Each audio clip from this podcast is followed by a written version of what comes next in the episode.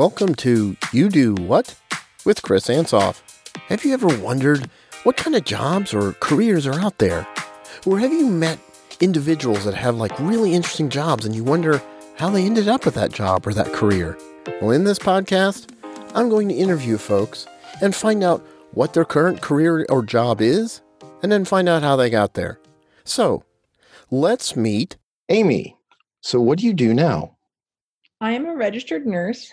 I work at an acute inpatient rehabilitation uh, hospital unit. So I work with patients who um, have um, physical difficulties, people like um, spinal cord injuries, strokes, people with brain injuries, amputations, and then just various debility from any illness that you can think of. Wow. Now, when you were in high school and looking to go to college, was this on your radar of where you wanted to be or no. doing? Okay. What how did you get to become a registered nurse? What was your path? So all throughout high school, I planned on being an aerospace engineer. Okay. Um, I've always been really good at math. I got really interested in space and aircraft when I went to space camp in Hutchinson, Kansas one summer just for something fun to do. And so, you know, everyone kept telling me, well, this is a really good career. It pays very well. And, you know, you're interested in it and you're good at math. So you should absolutely do it. And it seemed like something that I really believed. It seemed like a great plan. So when I graduated high school, I ended up going to Wichita State, which is close to my hometown. And um, it's a great school for aerospace engineering. Wichita is the air capital of the world. There's a lot of industry out there. It's well known, well reputable. So ended up at Wichita State. Um, worked for four or went to school for four years and graduated in four years with my bachelor's in aerospace engineering and a minor in mathematics. So during my time at Wichita State, um, my mother passed away my sophomore year of college. And so um, that kind of affected me, but um, I kept going, kept going through the path. While I was there at college, I worked on campus at an aviation um, testing facility I worked in the composite materials testing lab. I did a lot of FAA conformity paperwork to ensure that um, uh, materials, specifically like composite materials that are used on aircraft, um, are the same in every location. So if materials are made in one plant, we want to make sure that they meet the qualifications and the strength and all the guidelines when they're made at a different plant. And so right. I kind of did that with the conformity and the testing and things like that. And upon graduation, I did indeed go and I worked at Spirit Aerosystems as a structural design engineer. So I was hired for a research and development section of the company. And so I work specifically on pylons, which are those things that hold the wings onto aircraft. So, gotcha. Okay. And that is what I did for about a year and a half. So, if you're familiar at all with the aviation industry, um, it's very variable. There's a lot of layoffs both on the engineering side and the manufacturing side.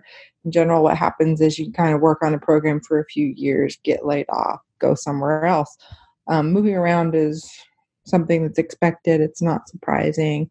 Um, got laid off in uh, July, but it was kind of not your uh, not your average layoff.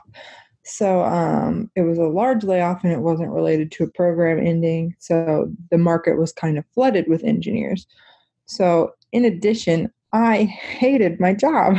it was okay. very boring, very, very boring. So, in school, I'm working with a very diverse group of people, people from all nationalities, you know, a lot of females, um, doing all sorts of things on these, you know, school projects. You work on all the different aspects. Um, and then when I was working at the testing center on campus, it's a lot of hands on work. And again, I was kind of in a floating position where I would go to different departments in order to facilitate my director's programs. And so it was very stimulating. I did different things every day. Um, industry, when I left to work in industry, was not like that at all. It was middle aged white men who were not diverse at all.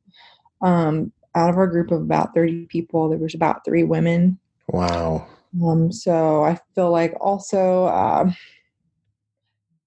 not as difficult as engineering school. I mean, obviously, yeah, experience plays a big part of it, and there's a lot of knowledge that you know builds the base that you need. But overall, I felt like these men were making you know 120k, which in Wichita, Kansas, is a lot of money. Yeah.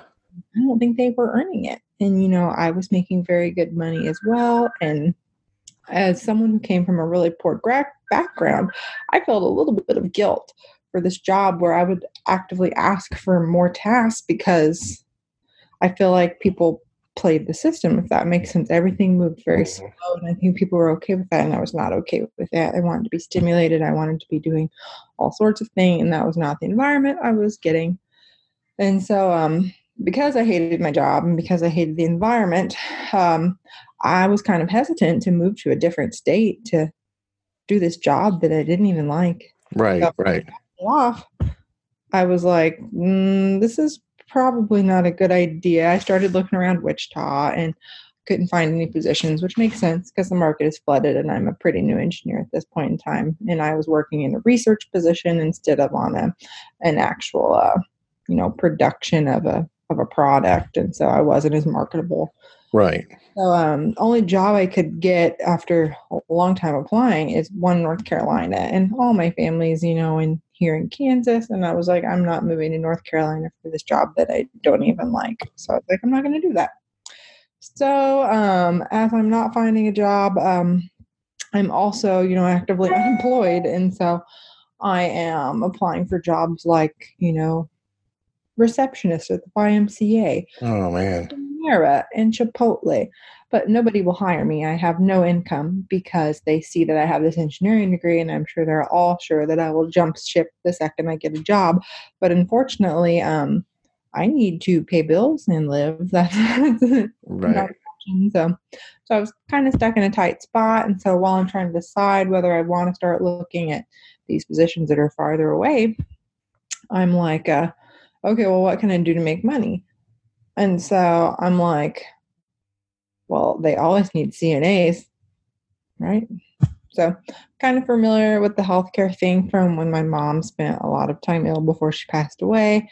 And so I know that CNAs are easy. I had a friend from high school who was a CNA and And what's CNA again? I'm sorry, just in case there's. Um, certified nursing assistant. Okay. And Just want to make sure everyone knows.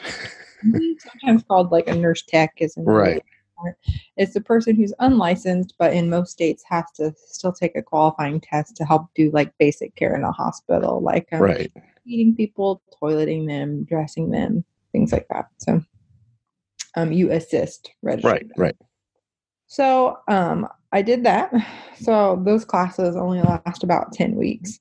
And so I'm looking at this and I'm like, well, if I do the CNA class, I could I could do um, some type of nursing program right afterwards. And I was like, because I already have a bachelor's degree, there's only a few prereqs that I don't have, like psychology and anatomy and um, a couple of nursing specific ones like pharmacology and um, things like that. So I was like, well, so here's my options. I get an engineering job that pays really well.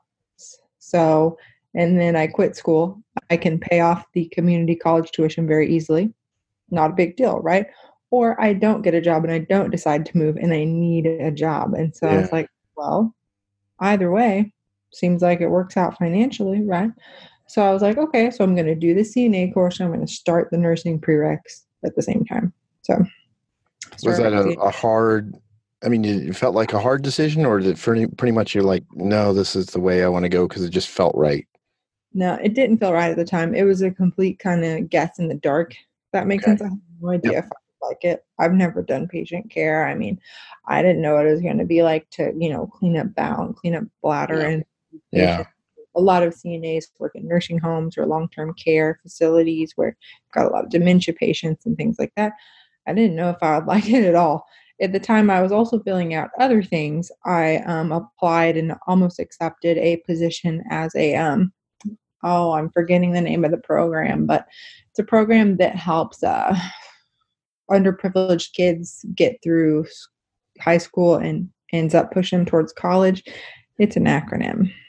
Something kind of like a Big Brother, I'm assuming, Big Brother, Big Sister kind of thing. But An A achieve I either think, yeah, so it'd be a coordinator for the volunteers and the people Right. in the program and so uh, so I was applying for that and at a underprivileged high school in Wichita and kind of looking at that because I always, always natural teacher, you know, Right. helped, my friends in school, did a lot of math tutoring for people who were not um, my engineering friends in college and things like that. And so I thought that that might be pretty rewarding.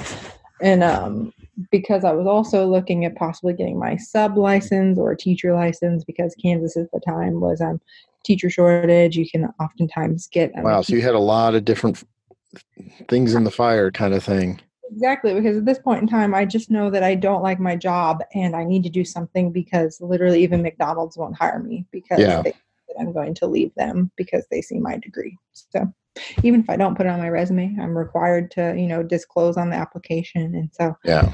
I could not get any job. I applied for, you know, 10 jobs a week. I was unemployed Wow. for like 30 weeks. I mean, yeah, and that's outside of engineering job. You know, at the beginning it was all these engineering Yeah. jobs. And it was literally anything to get a job, and I just could not. So what led you to? Yeah, if this was going to work.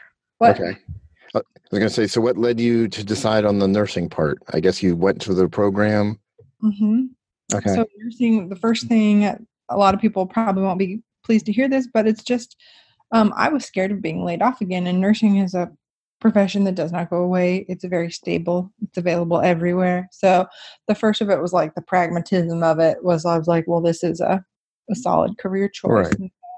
So I'm starting these prereqs, and um, part of CNA classes are doing clinicals where you go into the field and you do hands-on work to help get training and things like that. So I'm doing my clinicals, and I was like, this is kind of fun, you know. So it helps that I was at a pretty good facility. Sometimes some facilities are better than others, and so I was at um, a better off financially facility, and so um, you know they were pretty well staffed, had the equipment that you needed and the supplies that you needed, and it was fun. All the patients were different. The day went by really quick. It was busy. Um, things that you think that are going to be gross things were like doable. You know, it's certainly different. You have to get used to those tasks, but it was doable. And I was like, okay, I like this. And I was like, I can do this. If nothing else, at least I can get me a CNA job and have some sort of income. And so I um, do that. I finally get a job. And um, so I know that if I want to continue, it's better to um, work for a hospital system. CNAs who work for a hospital instead of a long term care facility um, get paid more, they can do more, it looks better on nursing school applications, it's going to be easier to get a job as a nurse in a hospital. So I knew from all my research that I wanted to work in a hospital. So, but so does everyone else who's doing so I'm applying to like every hospital CNA position, and I have no experience, which means I'm not very useful in healthcare. Experience is kind of everything you want experience. And so the only place that ended up hiring me, actually one of the few that I even interviewed for, was something called a rehabilitation hospital. I didn't even know what it was. I had to Google it before I filled out the application as to what a rehabilitation hospital is. So rehabilitation hospitals um, deal with people who um, are not able to manage their activities of daily living on their own for whatever reason. Those same things that I talked about earlier. So um, these patients at an acute rehabilitation hospital are inpatient because they might not quite be medically stable to go home, but they definitely are not able to do their activities of daily living. So they're getting their medical care, you know, like maybe they're dressing some IV medications, you know, um, help with all those activities, and then they get three hours of um, physical therapy, occupational therapy, and speech therapy during the day. And the goal for these hospitals is to discharge to a community setting. So these are not people that we think are going to go to a nursing home. These are people that we expect to go home or maybe like an assisted living type facility. We only accept patients who we feel have a good chance of being able to be productive in the community for years after discharge. So um, that's what the rehab hospital was. So I started working there and I really liked it. It was very fun. Very fun. Excellent. Every day is different. Patients stay for a couple of weeks. You get to know them. And the crazy thing is because these admissions are kind of, we choose who we take because we only do this for people who insurance and our doctors decide that it's worth it. That means that most of the time patients get better. So you get a patient who comes in, they haven't had a bath in six weeks because they've been stuck in an ICU bed and they can't get out of bed because it takes two people to do it. And so the ICU nurses aren't trained in that. So we get them up, we get them in a chair, we put them in the actual shower, and it's like life changing for these people to have a shower when they haven't had a shower in four weeks. And by the time they leave in three weeks, you know, they're walking down the hallway with a walker. Nice. Uh, yeah, so they're going to go home. They're going to continue to get better because most of them continue to do therapy after they leave. It's very visible that these people felt way more, um, not necessarily rewarding, I guess rewarding in the sense that, you know, I'm helping a human being, but I can see the product of my work. Whereas when I'm working designing this pylon, that's a research project. It's not even on an actual project that I spend most of my days researching patents, seeing what everyone else is doing. Nothing is going to come of this pylon for five years. So felt much better. So I liked it, kept doing my nursing prereqs. And so all throughout um, school, you get to do clinicals in nursing school, way more clinicals than a CNA clinical. So I do these clinicals and all these other kinds of units. You get to see a lot of different hospital units. I didn't like any more of them more than my rehab unit that I worked on as an aide. And so um, a lot of people don't like rehab.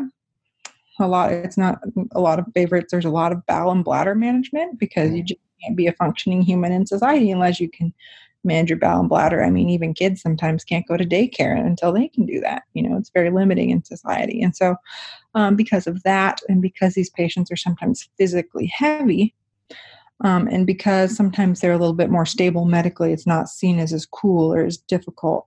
Um, some people don't like it.